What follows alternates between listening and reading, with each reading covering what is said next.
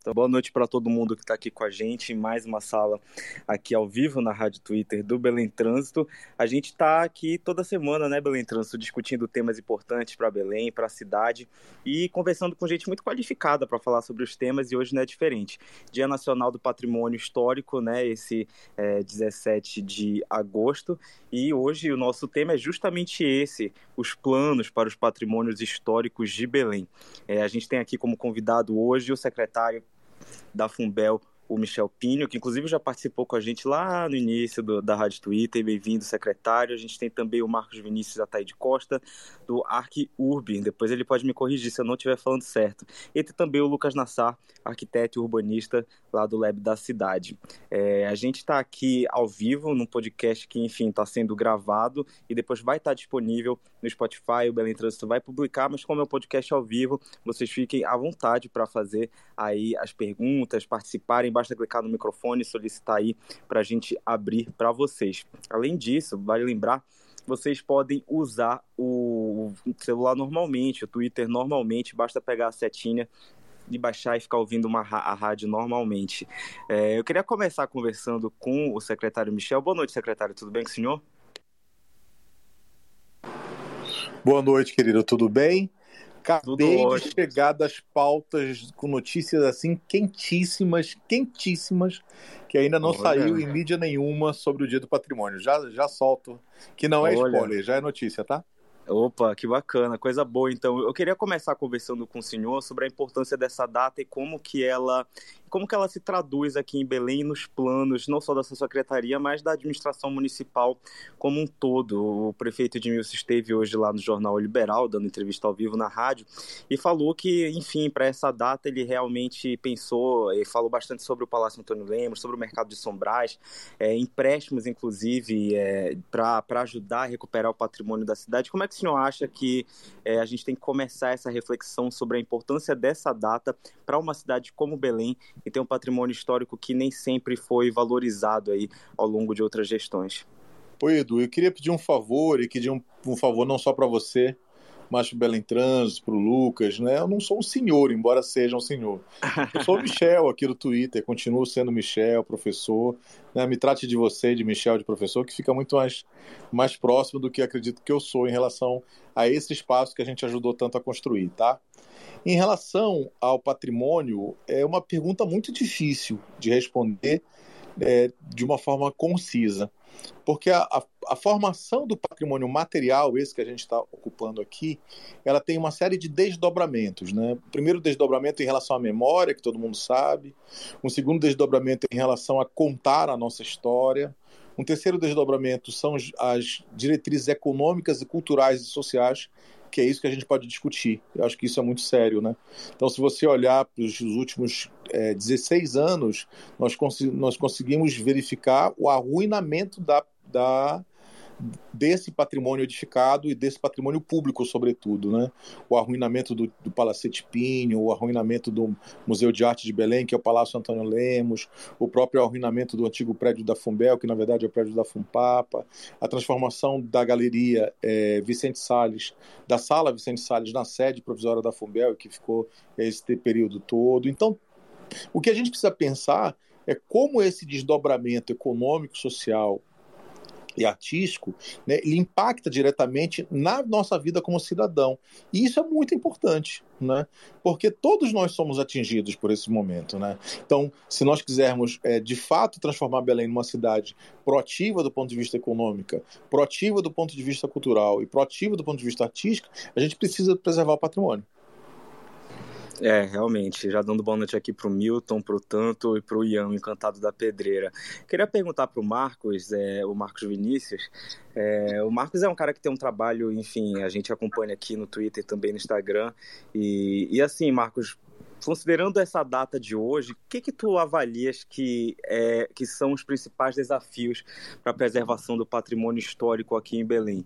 Como é que tu, o que que tu enxerga que precisa ser superado de obstáculo para que a gente amadureça nessa discussão e possa colocar ela em prática no sentido de preservar um patrimônio que, como o secretário falou, trata da nossa memória e da nossa história e nem todo mundo é, é tão ligado nisso, né? Boa noite, amigos do Belém Trânsito. Boa noite, Eduardo. Boa noite, secretário Michel, Lucas. É um prazer estar aqui com vocês. É, bom, primeiramente, assim, eu acho que eu concordo com o Michel. Eu acho que Belém, durante décadas, é, não colocou o, o centro histórico, o seu patrimônio histórico, na verdade, é, como, como um eixo, né? como um eixo que que pudesse fomentar, inclusive, a economia do, da cidade, né? onde a gente tivesse no patrimônio histórico é, e a nossa identidade, a nossa cultura, que é muito rica, é, a gente tivesse o nosso principal cartão postal da cidade, né? Eu acho que a identidade de Belém, os nossos casarões, uh, o nosso Teatro da Paz, enfim, todo o nosso patrimônio histórico, ele é o nosso principal cartão postal. Então, é, não tem como pensar um desenvolvimento para Belém sem a gente estar tá olhando, tendo um olhar cuidadoso sobre esse patrimônio. Né? Então, é, Belém hoje tem um potencial enorme na questão do turismo, é, e eu não vou nem entrar aqui na questão do turismo religioso, no turismo, é, enfim, todas as outros, outras vertentes que a, que a cidade proporciona, mas principalmente na questão é, do seu patrimônio. Né? Belém tem uma das mais belas é, conjun, conjunto é, arquitetônico do Brasil. E o que a gente vê hoje é um, um, um patrimônio sucateado, entregue né, à própria sorte, e que isso muito nos angustia.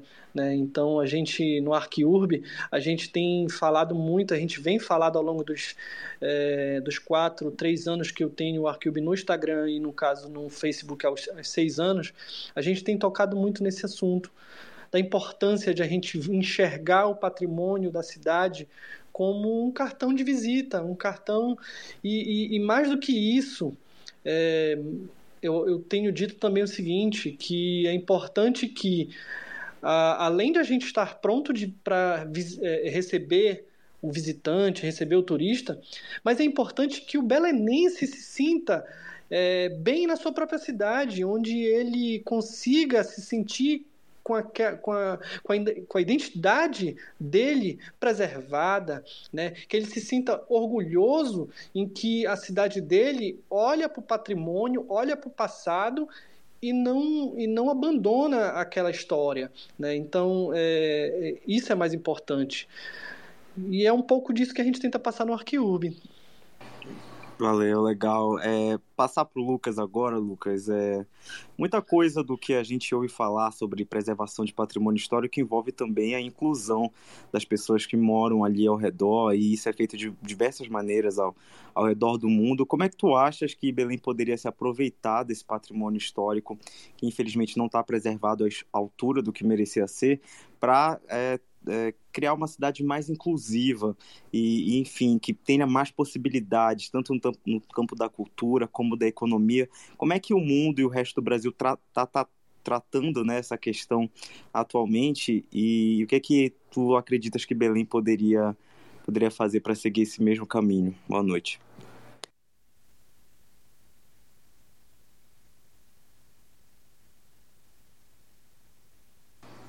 Será que o Lucas está com a gente mesmo? Deu em trânsito. Socorro. Bora, Lucas.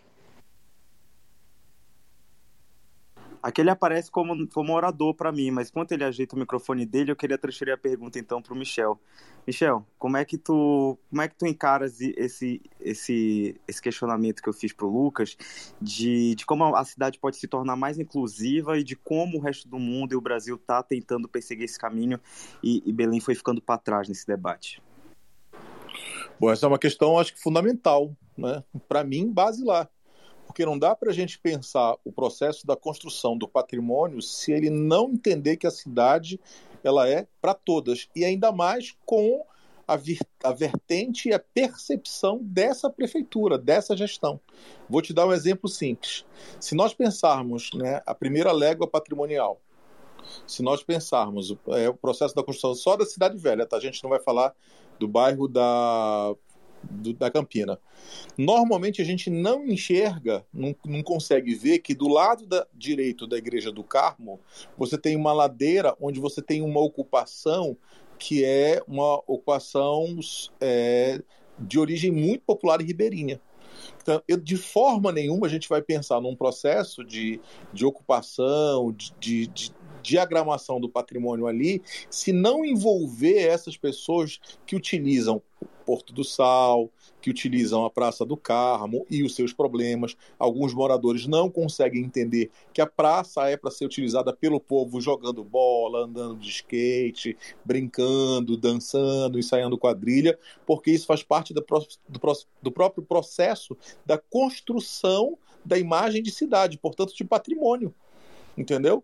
Quer dizer, em vez de expulsar né, os skatistas, vamos incluir os skatistas nessa discussão do patrimônio. Né? Isso é um dos vários exemplos. Ah, o patrimônio está só no centro? Não. Essa semana, semana passada eu fui no, no terreiro de Mina Dois Irmãos, no Guamá, justamente fazer uma visita com o Departamento de Patrimônio Histórico para a gente comece a mapear o processo de restauro. Então, o patrimônio de Belém não está somente na primeira légua, né? não está somente nos dois bairros centrais, e a gente precisa pensar pensar justamente nessa pluralidade. Legal, legal. Já dando boa noite aqui para o Leonardo, nosso amigo flamenguista, para o Thales, para o Gerson, para o Pedro, a Marilene. Obrigado pela companhia de vocês aqui. É, Marcos, é, a gente estava falando sobre, enfim, a tua visão sobre patrimônio histórico aqui em Belém. É, queria saber assim, como é que tu enxergas essa questão de a questão financeira mesmo em relação à preservação do patrimônio histórico. E aí depois terminares de falar, acho que a gente pode passar para o Michel também porque o Brasil vive numa crise, Belém é uma cidade que não tem um orçamento exorbitante e muitas vezes é, existe esse questionamento né, das prioridades do dinheiro, enfim. É, como é que tu avalias e como é que o mundo tem trabalhado essa questão financeira relacionada ao patrimônio é, histórico nas cidades e quais são as possíveis soluções para garantir que haja verba, que haja orçamento para, enfim, né, para que se, que se possa preservar esses patrimônios?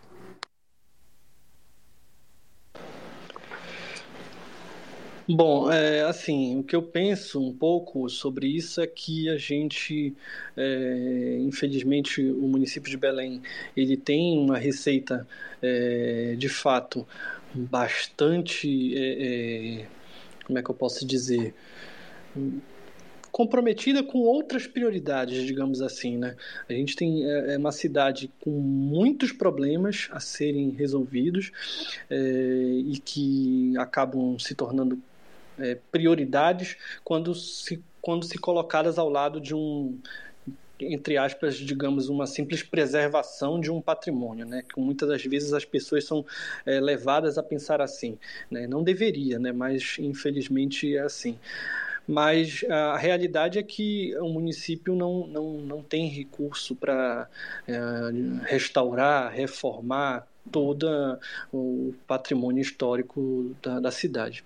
E assim, outras cidades, e aí é o que vai entrar um pouco no que a gente pensa um pouco, né?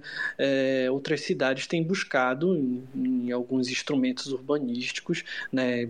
E aí a gente vai numa legislação mais atualizada do plano diretor, é, isso que é uma coisa que eu tanto tanto chamam a atenção, muitas das vezes no Arquiurb, é, a gente vê os nossos vereadores muito preocupados em ah, vamos é, desenvolver a cidade, vamos fazer isso, vamos fazer aquilo, mas a gente não vê a preocupação é, deles atualizar o plano diretor, né, que é tão importante para a cidade e que poderiam abrir, é, abrir leques de oportunidades através de alguns instrumentos urbanísticos que outras cidades eh, brasileiras, inclusive, já, já realizam e que fazem, que fazem para que a gente consiga eh, eh, captar recursos para fazer esse tipo de, de, de restauro de, um, de, de áreas da cidade importantes para o turismo, para a própria a questão a própria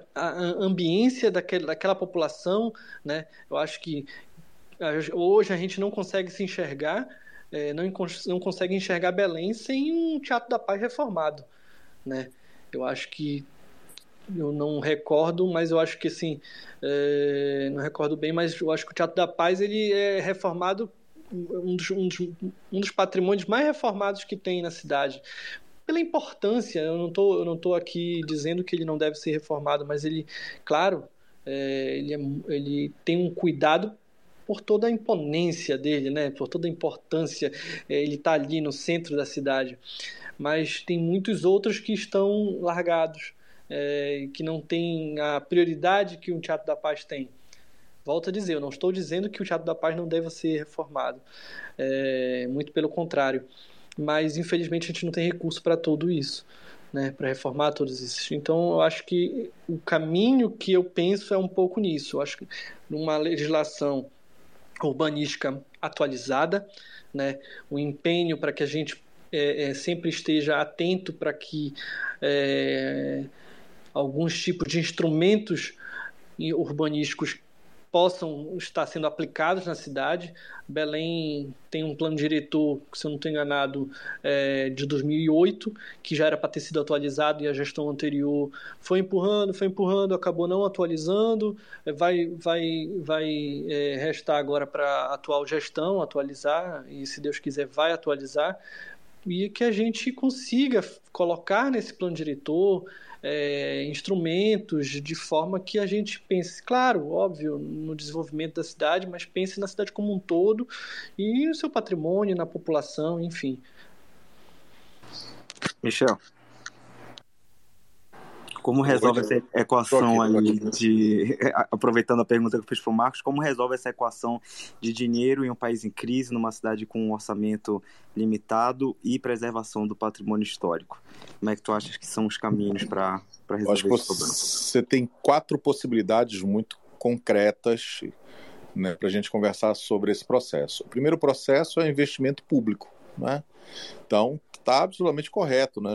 Né? O prefeito disse ainda agora, uma hora e meia, que Belém perde anualmente né, da sua cota participação de quase um bilhão, um bilhão e 200 milhões de reais ano. Né? Então, um bilhão e 200 milhões de reais tem impacto direto gigantesco na nossa vida né, no, no, nosso cotidiano. Então, se nós conseguirmos reverter esse processo, então a gente tem um, uma melhora como um todo nos serviços públicos municipais.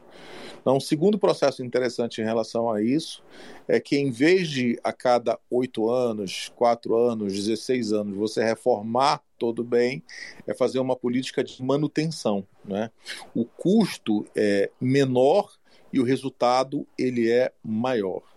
A terceira característica importante é, entender a possibilidade de que a, o município ele tem um instrumento legal que é um desconto no IPTU que pode chegar a quase 100% em relação a aos casarões e prédios nessas áreas tombadas, quase 100%. Em torno de 700 desses imóveis têm descontos hum, atualmente é, cadastrados na Fundação Municipal de Cultura de Belém. Tá? E o quarto elemento é entender a parceria público-privada. Né? Entender esse processo é fundamental para que você tenha com responsabilidade civil e isenção do governo é, federal que grandes empresas mineradoras, é, construtoras, petrolíferas, que tenham interesse né, de preservar a cultura, possam, através da renúncia fiscal, fazer obras que garantam uma vida efetiva né, desses bens para a população de um modo geral. Né. É, é, esses quatro caminhos eu acho que são fundamentais para a gente discutir a preservação do, do patrimônio brasileiro como um todo. Acho que o nosso amigo Lucas está aqui agora, será? Não, saiu de novo. Aproveitar então para dar uma boa noite aqui para o Taiman, para a Carol, pro, pro Breno, todo mundo que está aqui com a gente. É esse tema que vocês falaram, eu acho que ele resvala um pouquinho numa discussão que tem ganhado muita força lá na Câmara, enfim, e também na internet, que é a questão do mercado de São Brás. Hoje o prefeito Edmilson Rodrigues, lá na Rádio Liberal, afirmou que é, espera ter uma, uma, uma, licitação de 18 milhões para o Palácio Antônio Lemos, para ele ser completamente reformado, e também espera conseguir, enfim, realizar ali uma reforma do mercado de São Brás em si e de todo o entorno dele, daquele complexo inteiro ali. E a gente tem aí uma, um impasse relacionado a uma empresa que ganhou né, uma concessão para operar lá no mercado. É, Michel, como é que o senhor Desculpa, eu tô chamando de senhor sempre, né? Como é que tu vês o, esse, esse impasse e que planos que a prefeitura tem, então, para o mercado de São Brás e o que, que tu avalias desse processo de concessões no geral para a administração de patrimônios, como é o caso do, do prédio lá de Mercado Bom, de São Brás? Vamos, vamos fatiar essa, essa fala em dois momentos. Né? Primeiro, é, a fala do prefeito é absolutamente justa em relação ao mercado de São Brás, no sentido da averiguação jurídica dessa pactuação. Né?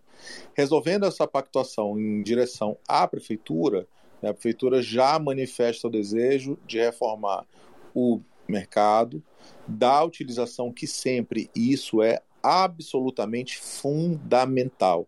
Ali é um mercado que abastece resolve e faz com que a economia gire naquele bairro e sempre foi. Só que isto não impossibilita o seu uso de outras maneiras, do ponto de vista da organização de um espaço teatral, de organização dos bares na parte da frente do mercado, da utilização do espaço para exposições. Isso é possível, não é? Então, os colegas que estão nos ouvindo, que conhecem outras cidades brasileiras, outras cidades do mundo, conseguem entender que o mercado é um lugar de trocas, inclusive simbólicas e artísticas. Tá?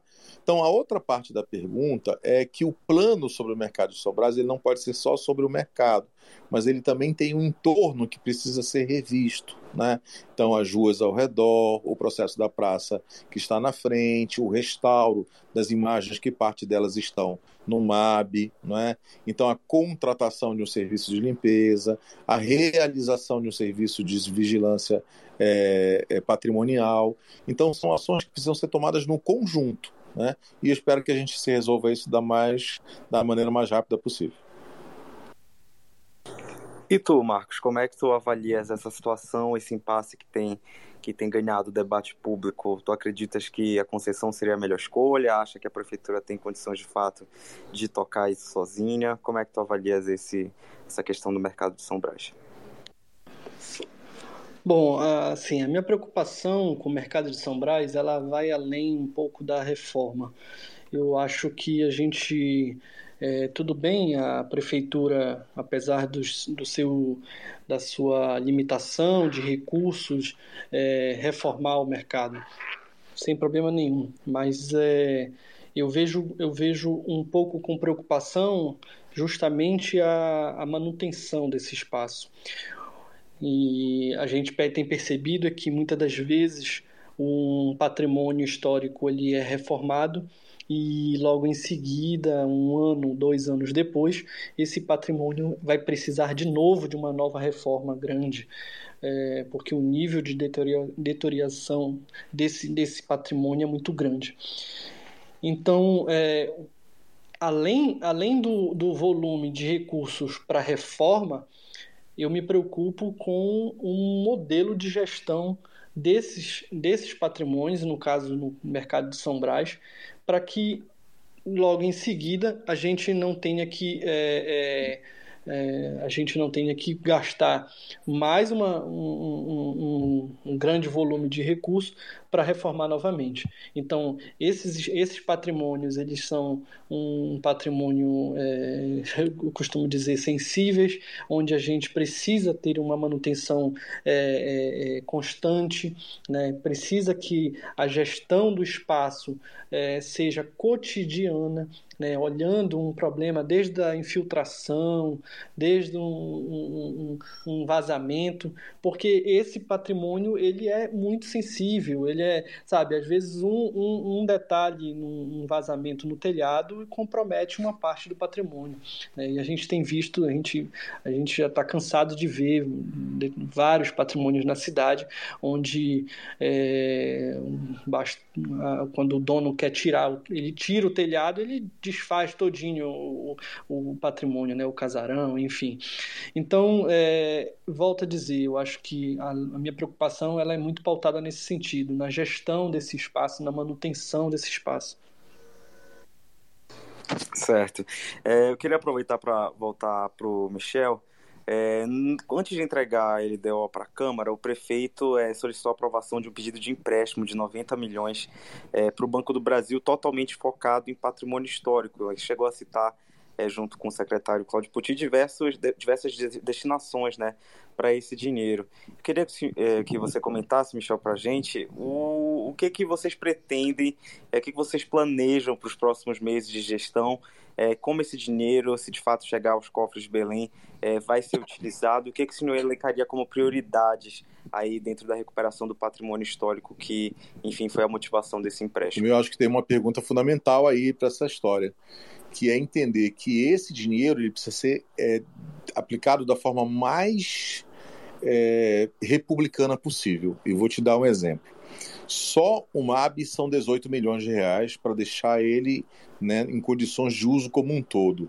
Volta ao gabinete do prefeito, se coloca as coordenadorias lá, restabelece a reforma técnica, restabelece o Salão Verde, reforma as duas telas, como é o caso da morte do Carlos Gomes e também é, da Fundação de Belém, enfim, resolve isso. Mas não nos esqueçamos que nós também temos o Palacete Pinho, né? E esse palacete, ele é um emblema do que foi feito do ponto de vista é, da, pior, da, da, pior forma de gerir publicamente um patrimônio, porque ele foi comprado, esquecido, destruído, reformado, esquecido, destruído, reformado, esquecido, destruído novamente. Então nós precisamos, e é essa notícia que eu vou te solto agora, que há uma hora e meia atrás o prefeito define que vai ser feita a comissão né, para dar vazão à demanda do Palacete Pinho, no sentido de transformar ele num grande espaço de artes e ofícios. Então, espaços com oficina de lutearia, é, oficinas de música, oficina de dança, oficina de poesia. Né? A prefeitura ganha um grande espaço para a população em geral e também, junto com os servidores, a gente oferecer naquele polo um espaço de transformação social entendeu? Então, esse é o outro elemento do que a gente está falando. Então, a gente tem o MAB, tem o Palacete Pinho, e uma outra prioridade também vai ser a transformação do Boulevard da Gastronomia, aproveitando aquele corredor que a gente tem ali na Boulevard Castilho França, onde já tem alguns empreendimentos, como o Sesc e uma cervejaria. Ah, que bacana, ótimas notícias, então vamos torcer para dar certo. O Belém Transo falou para mim que queria sugerir uma pergunta. Qual é o papo, Belém Transo? Beleza, está dormindo. Michel, é porque eu me, eu me enrolei aqui. É, Michel, é o seguinte, queria te fazer uma pergunta. Aquela área do comércio, né, ali da, acho que é Campina ali, é, do comércio, ele tá todo, como é que eu posso dizer? há uma desarmonia nas, fa nas fachadas, o trânsito também deteriora ali aquele entorno.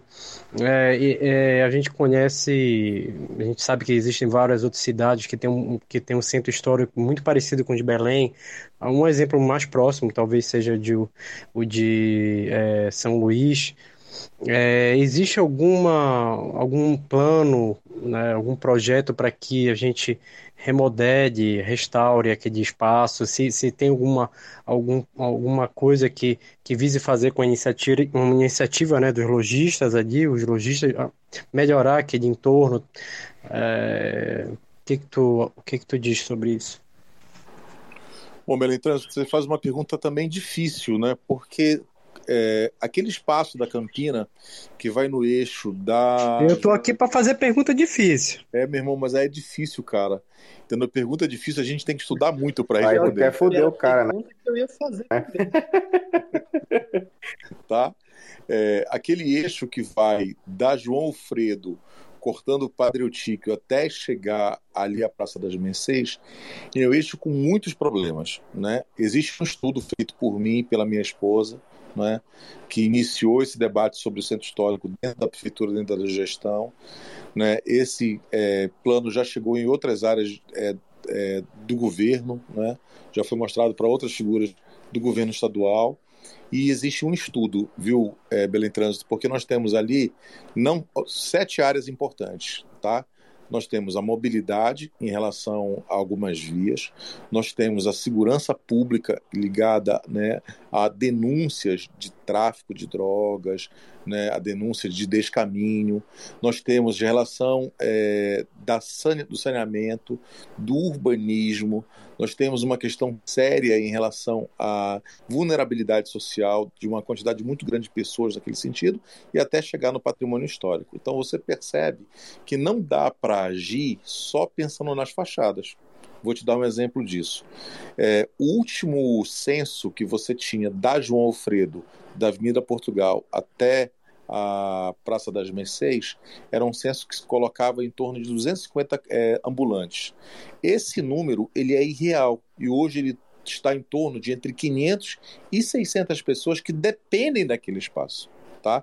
Então você tem um comércio popular onde que você precisa também ter o combate, é, é, a concorrência desse ambulante que vende a roupa, vende a calcinha, vende o material é, eletrônico, às vezes que é descaminho, com o, o, o comerciante que também precisa vender entendeu? Então precisa de um plano que em outras cidades já foi feito para responder a tua pergunta, né? E que nós precisamos nos espelhar. E aí eu te, te, digo que a resposta não está no Brasil, tá, Belém Trânsito? A resposta está em Quito, que é a capital do Equador, que ganhou na década de 70 para a década de 80 o prêmio, um dos primeiros prêmios junto com com a cidade da Cracóvia, na Polônia, como cidades históricas. Né? Por, por que, que essas cidades ganharam? Porque elas conseguiram equacionar a vida do cidadão com a economia local. Então, não é possível, em sete meses de gestão, resolver um problema que é de décadas. Porque quem tem 40 anos, 50 anos. Eu acho que não tem ninguém aqui com essa faixa, mas se tiver, vai conseguir lembrar de conseguir andar na, na João Alfredo, andar nas transversais e ver a fachada das lojas limpas ainda, entendeu? Então é um problema muito grave que a gente precisa dialogar com muita gente para a gente conseguir reverter não só uma questão que é estética, mas ela é sobretudo econômica. Muito obrigado, muito, muito esclarecedor a tua fala. Inclusive, a, a, a Cracóvia, ela, ela tem um espaço muito bom, né? Que falaste aí da Cracóvia, por exemplo. É, o mercado de lá, ele tem, ele abriga os ambulantes, né?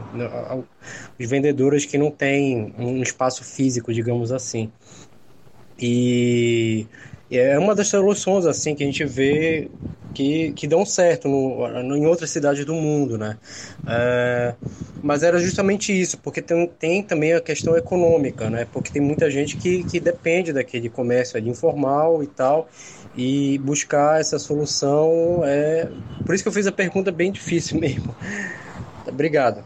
Tá, eu só queria deixar para os nossos ouvintes, eu queria pedir desculpa pelo grau de intimidade, mas é, eu sou contemporâneo mais ou menos do Belém Trânsito no Twitter, acompanhei e continuo acompanhando o serviço que é fundamental para Belém e esse grau de intimidade ele é anterior a esses spaces aqui, ele se dá em outros espaços de convívio social. Mas é manere a próxima pergunta, porque eu acho que todas as balas que eu, que eu tinha para estudar eu já respondi na sua pergunta, tá?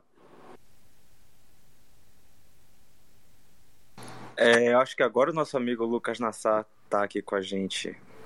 Tá, Lucas, ou não tá? Eu acho que eu tô, hein? Olha, olha só, Lucas, bem-vindo. O Lucas, a gente anunciou ele no início do programa, mas ele estava com algumas dificuldades. É, mas agora está aqui como morador. ah, boa noite, galera. É... E boa noite pro outro Lucas também. Valeu, né? mano. Mas daqui a pouco a gente abre para a turma perguntar. Valeu, mano. Com o Lucas Vou ficar por aqui. primeiro que é, eu tinha te perguntado naquela hora, Lucas, como é que tu enxergas assim essa esse, essa lista de principais desafios e obstáculos que Belém precisa superar na questão da preservação do patrimônio histórico? Como é que tu, que é que tu é, elencas aí de principais obstáculos a serem a serem enfrentados que tu achas que a administração deveria enxergar como prioridade? Boa noite, pessoal. É... Obrigado pelo convite. Agora que estou conseguindo participar, corro um risco aí de chover no molhado, porque são dois convidados super legais aí que vocês convidaram, o Michel e o, e o nosso querido do Arquiurb, nosso querido amigo do Arquiurb, é, corro o risco de ser repetitivo, né? É, é, é, problema de idade, né? aplicativo, internet, conexão, enfim, tecnologia. Rapaz, é, essa é uma pergunta bem interessante. É, eu acho que que a gente não é só um problema do patrimônio histórico, não é exclusivo do patrimônio histórico, né? Mas é um é uma questão de princípios que a gente precisa é, repensar a nossa sociedade, a forma como a gente pensa a nossa cidade, nossa vida é, em comunidade, no ambiente urbano aqui na Amazônia como um todo, não só em Belém, né? Que é a ideia de que a gente é, o que é de fora é que é bom, né? E copiar o que é de fora é a nossa solução para tudo né, de achar que o que deu certo em Salvador vai dar certo em Belém, o que deu certo em Recife vai dar certo em Belém, o que deu certo em. É, é óbvio que é muito importante. Eu acho que, inclusive, o pouco do que eu consegui escutar agora nesse, nesse, nesse nesses últimos minutos, é, o Michel traz exemplos realmente muito interessantes. É, o Belém Trânsito pontua o caso da Cracóvia. Eu escutei um pouquinho aí do que, tava, do que o Matheus falou no início. É, mas mas eu acho que é muito importante a gente usar isso como inspiração, claro, né? É, mas entender que a gente só vai conseguir, de fato, criar sustentabilidade econômica, que é um dos principais problemas que o Michel muito bem pontuou aí para gente agora, é, quando a gente entender qual é a nossa realidade, de fato, né? É, isso, esse, aí é necessário um grande pacto, aí é necessário é, essa articulação com, com, com, a sociedade como um todo, né? Entender primeiro que não adianta a gente ficar cobrando da prefeitura que ela faça esse investimento todo sem ela ter esse dinheiro, porque é, cobrir a cabeça descobre o pé, né? O, o cobertor é curto, né? no caso de Belém é extremamente curto. Mas ao mesmo tempo a gente não pode usar a questão do, da falta de recursos como uma muleta, né? É, vale é, lembrar aqui que o Marco Zero, lá em Recife, o Centro Histórico de Recife, é, passou por uma grande transformação, é, mesmo é, não sendo uma cidade que, que tem lá muitos recursos. É um, é um PIB per capita realmente bem maior do que de Belém, mas não está entre, entre as principais cidades brasileiras. Né? É, e o mesmo caso que o, que o Belém Trânsito trouxe aí, São Luís, né? São Luís também não tem um PIB per capita muito alto, enfim. É, mas é uma questão de criar nossa própria tecnologia social, de tentar entender quais são, de fato, os nossos principais problemas e quais são as nossas principais potencialidades, né? O nosso principal capital, o, o Michel é craque nisso, ele pode falar muito melhor do que eu, é o nosso capital humano, né? É a nossa criatividade, é a nossa unicidade, a singularidade da cultura regional, da, da, inventividade, da gambiarra, essa poesia que a gente tem tão forte da gambiarra aqui na cidade, né? É, então a gente precisa tentar se conhecer e entender que, olha, se a gente for ter uma fala do, do de um ex-prefeito de Bogotá que foi revolucionário por lá, fez uma grande transformação na cidade como um todo, que ele fala, se a gente for entender que é, o que é de fora é o que é bom, a gente vai ter que aceitar que nós somos cidadãos de segunda classe porque nós nunca vamos ter um padrão de vida como o dos americanos, dos europeus, e copiar esses exemplos todos, é, mesmo do sul e sudeste do país. A gente não tem essa, a gente não tem esse recurso econômico e não tem nem as características, não é nem desejável que a gente copie esses modelos. Né? A gente precisa entender a nossa singularidade como Amazônia, é, entender que essa cidade que tem a sua história, é, se a gente for pensar na arquitetura, na, na morfologia urbana, né, do centro histórico, tem essa conexão ali com Portugal, tem essa conexão europeia, mas ela não é só isso, né? Ela não foi criada só por europeus e ela não está na Europa, ela está num, num, outro contexto, né? Que tem outras características, tem outras relações, né? É, então entender isso, que é, primeiro esse grande pacto, a gente vai precisar ouvir todo mundo, sim. É, até porque se a gente quiser dialogar a gente precisa encontrar os pontos em comum. A gente não precisa concordar com tudo. A gente não precisa que a Associação Comercial de Belém concorde plenamente com tudo que a Associação dos Vendedores é, é, Informais do Centro Histórico querem, né, e vice-versa. A gente não precisa fazer com que todo mundo se entenda em tudo. A gente precisa encontrar os pontos de contato, os pontos que é, afins de, de interesses mútuos, que possam fazer com que a gente possa, aos poucos, ir criando esses é, esses momentos positivos de diálogo, né, de entendimento, de empatia entre esses atores. Eu não estou aqui com uma visão romântica, né? A gente sabe que isso é muito difícil. É por isso que esse esforço não pode ser feito de qualquer forma. Ele precisa de método, né? A gente precisa é, é, de gente especializada em é, é praticamente resolução de conflitos mesmo, né? Nesse caso, é, porque sem essa visão de futuro compartilhada, sem essa capacidade de cooperação, de colaboração entre esses atores, o sentimento de desconfiança e o trabalho é, desintegrado, né, o, traba o trabalho é, desencontrado, ele vai permanecer. E isso foi, é uma das principais causas do que a gente tem hoje. Né? É, não, se, não se teve, não se construiu uma visão de futuro para o nosso patrimônio ao longo desse tempo todo que a gente, que a, gente, é, que a cidade existe.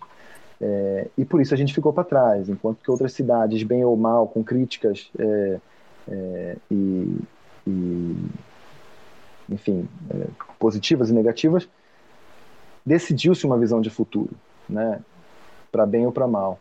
É, e isso falta para gente. Né. Por outro lado, a gente também não pode se prender só com planejamento. Né. Planejamento é uma coisa é, importante, mas ela é uma coisa que ingessa a nossa atuação. Né? É, esperar que todos os todos os astros se alinhem para a gente começar a agir é uma receita para a paralisia, né?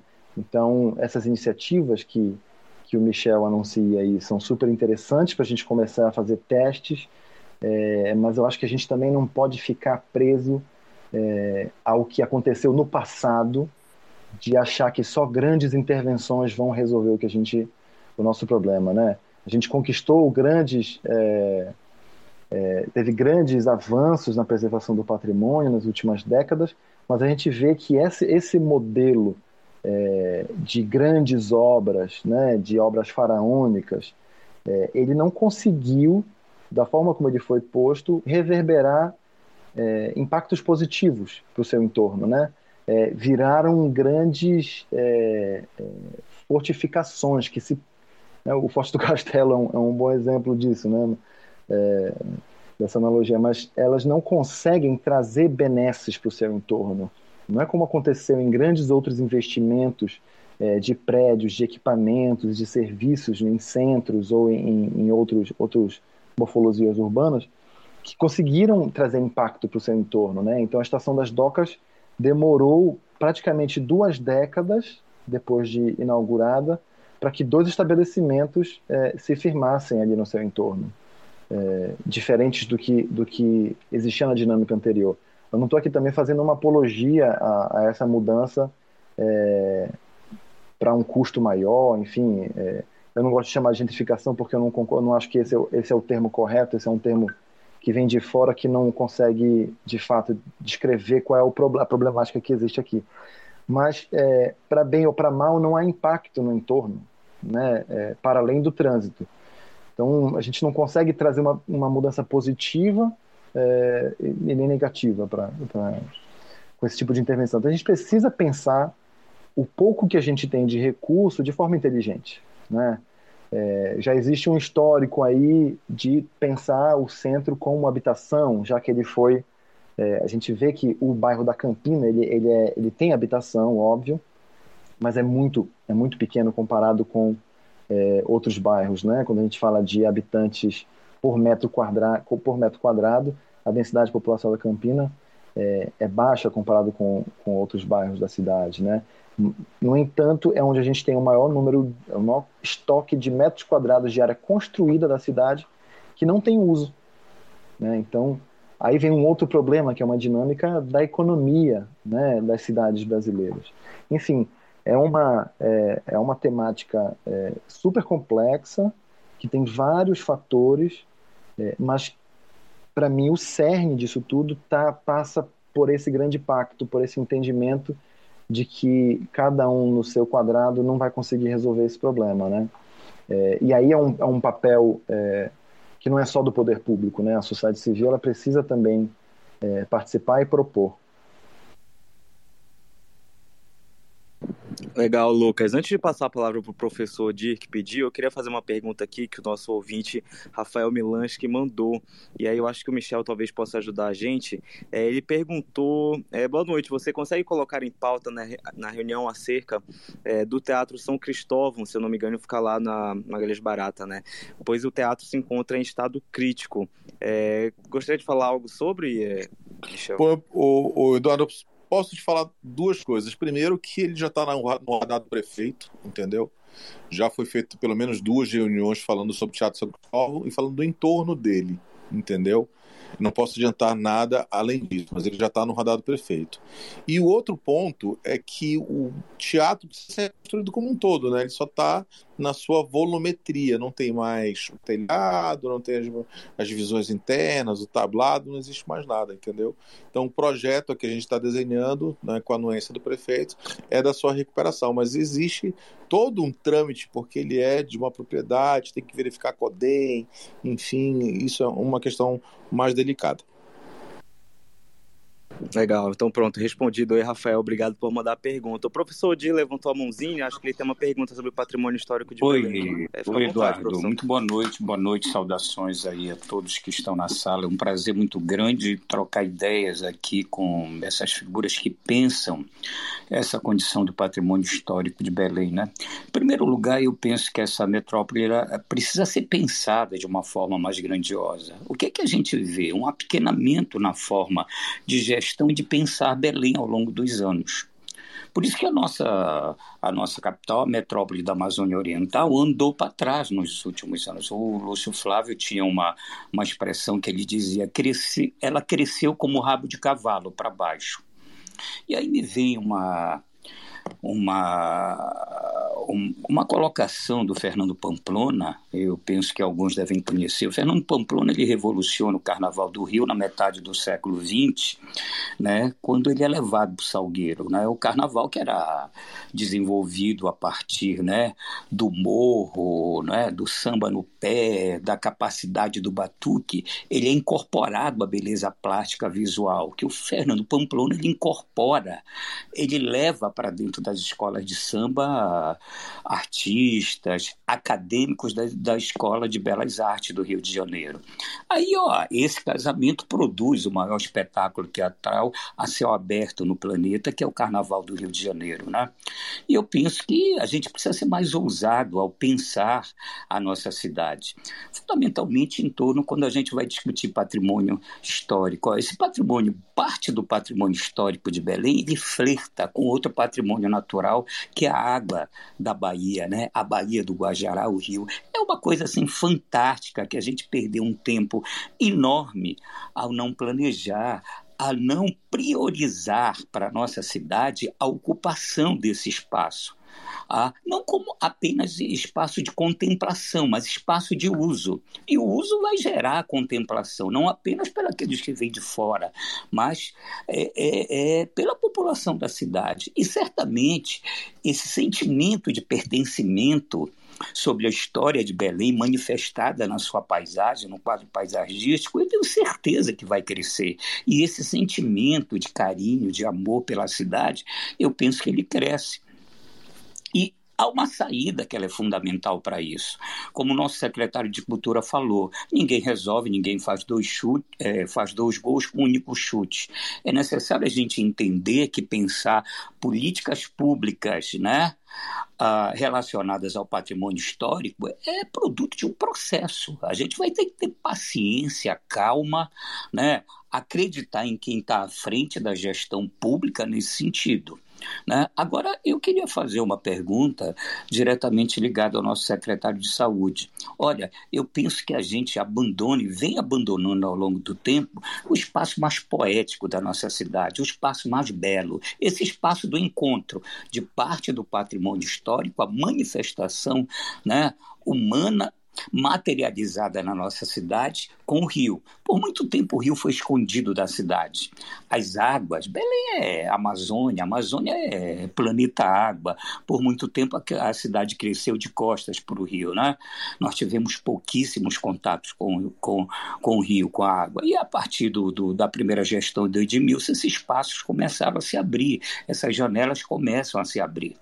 Mas tem aí um espaço, olha, esse que vai aqui da Praça Valdemar Henrique, esse circuito todo, chegando até a Praça do Carmo.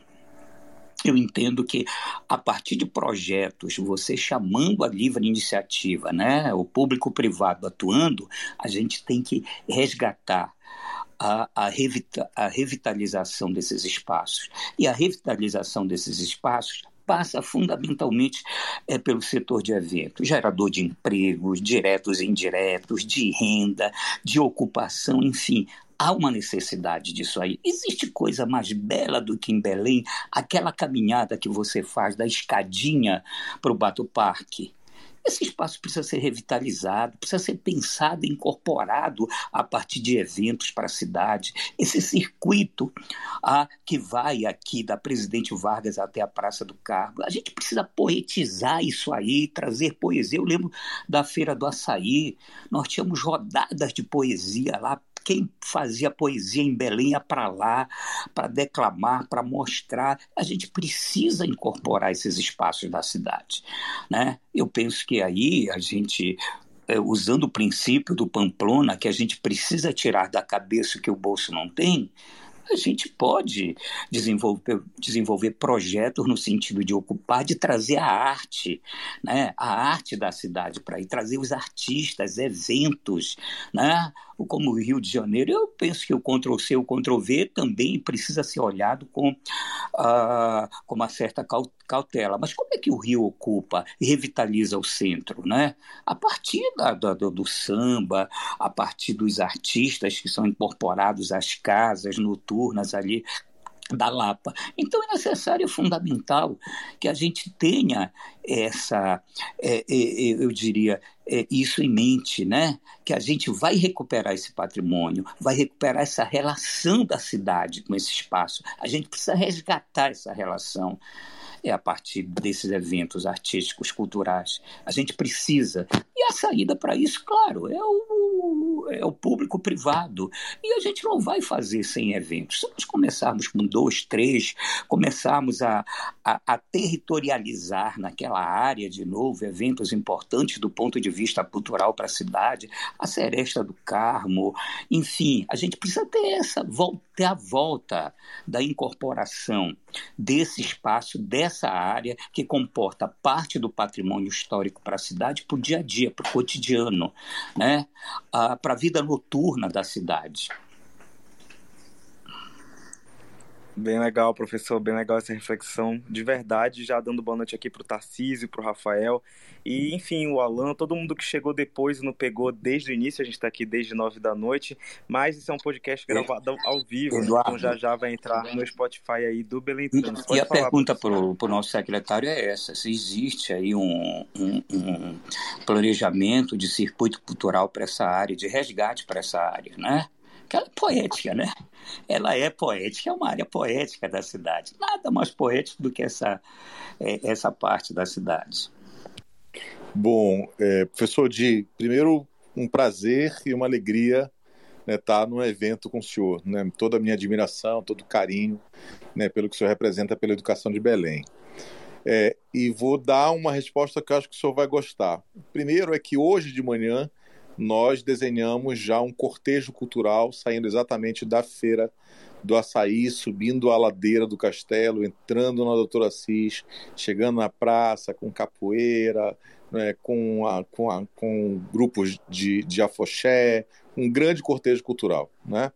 Nós não vamos realizar em função do bandeiramento né, da Secretaria Estadual e da Secretaria Municipal em respeito à aglomeração, mas o projeto já está definido. Tá?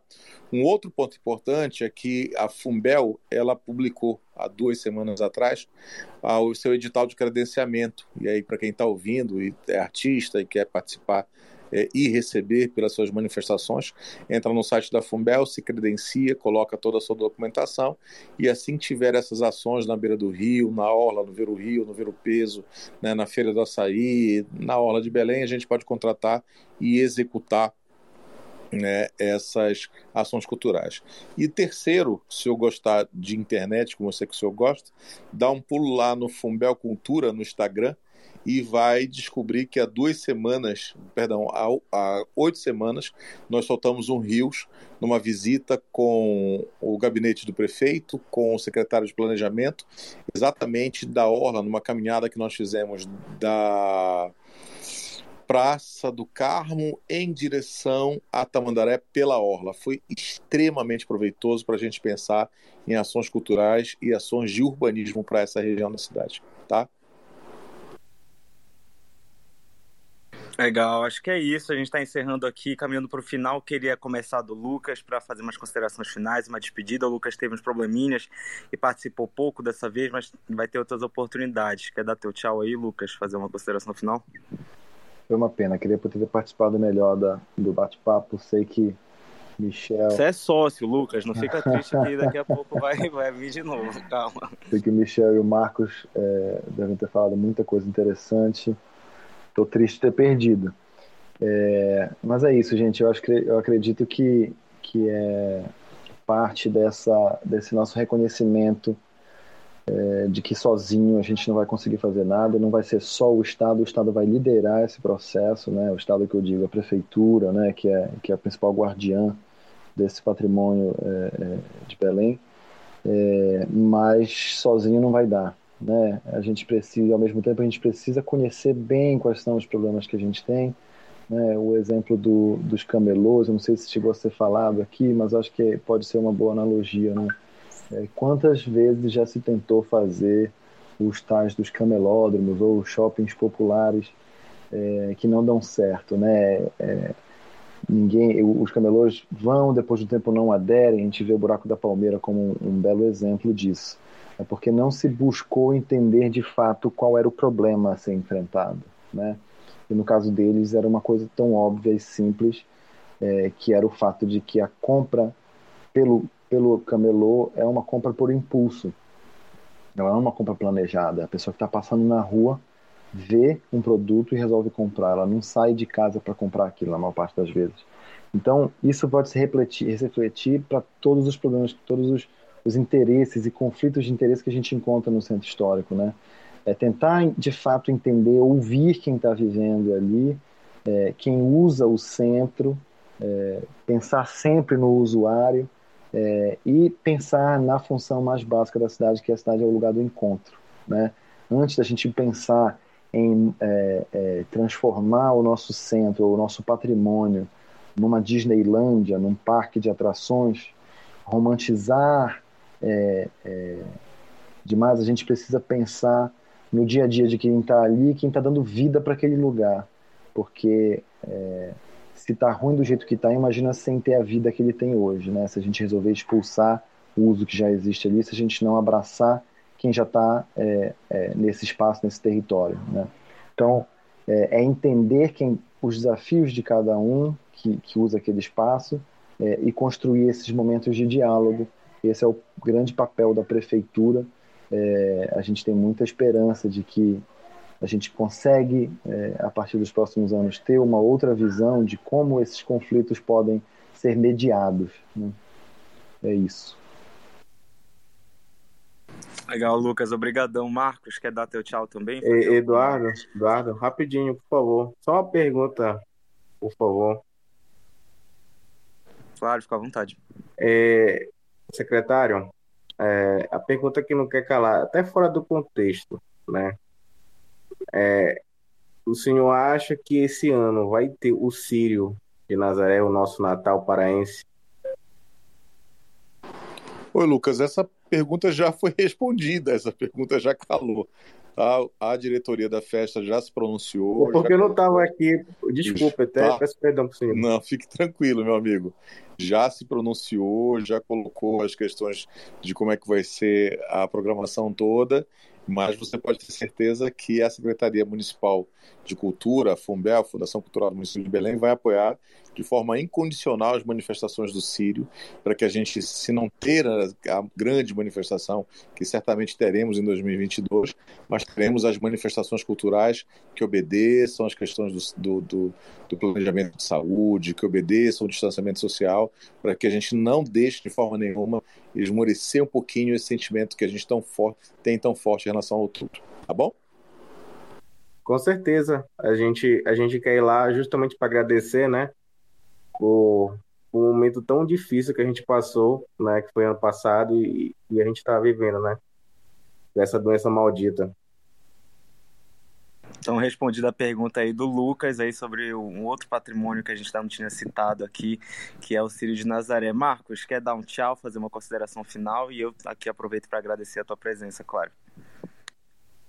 Bom, é, amigos, assim, eu que agradeço, é, por para mim é uma, um prazer e uma honra estar tá, tá aqui dialogando, debatendo com Michel Pinho, com Odi, com Lucas, com Belém Trânsito, é, com todos vocês, Eduardo. Então, para mim é um, assim, uma grande honra mesmo. É, Estou muito feliz na, com a participação. E estou feliz também com as notícias, boas notícias que o Michel trouxe para a gente, né?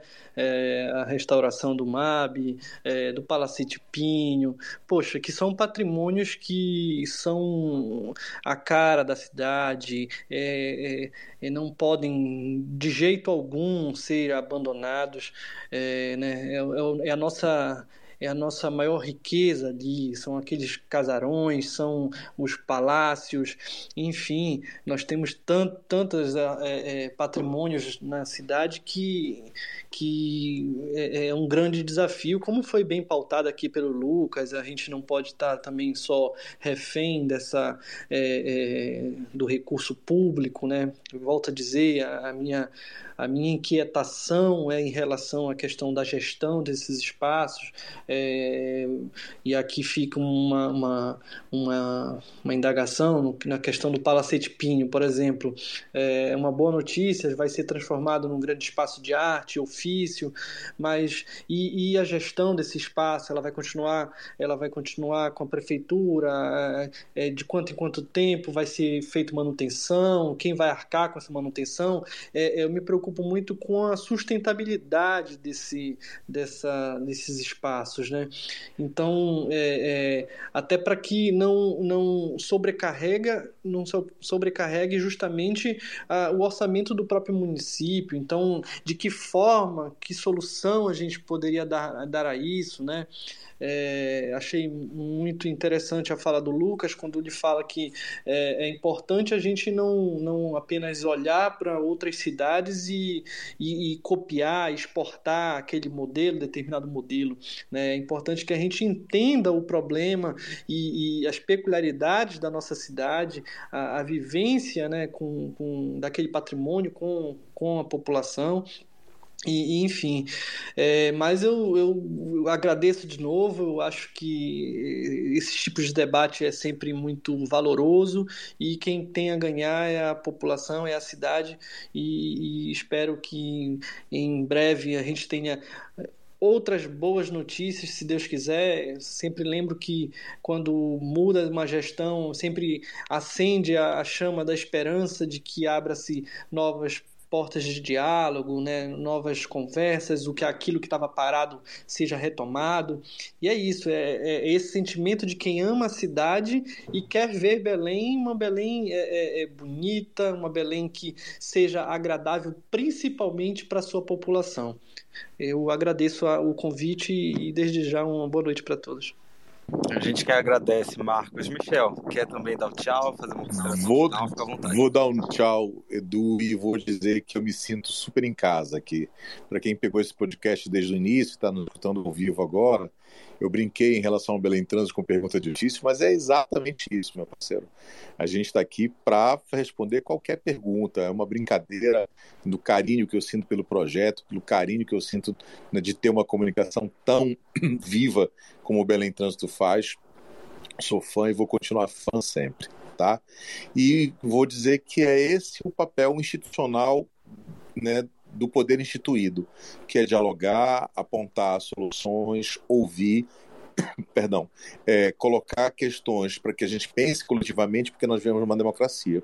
E é só a partir de uma democracia instituída, respeitada pelo interesse público e demandada pela população que mais precisa que a gente consegue governar.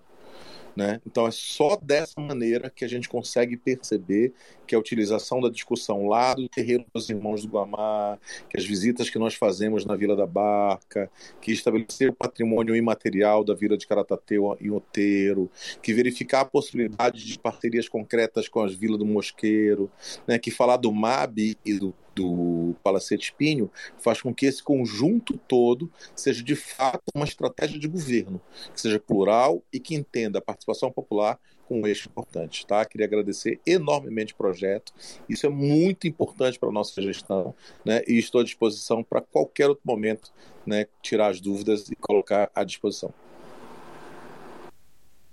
Show, muito obrigado. Já agradecendo aqui todo mundo que ficou com a gente, a Fernanda, o Thiago, é uma galera boa aqui, o Gabriel, muita gente mesmo que ouviu. E se você não ouviu desde o início, a gente está uma hora aqui batendo esse papo. É, esse podcast foi gravado e ele vai estar disponível no Spotify junto com todos os outros que a gente já fez. Daqui a pouco o Belém Trânsito posta lá na linha do tempo dele aqui no Twitter. Muito obrigado a todo mundo que acompanhou. O Eber Gueiros, nosso amigo também, está aqui. É, e a gente se vê na próxima. Até a próxima próxima e um abraço. Tchau.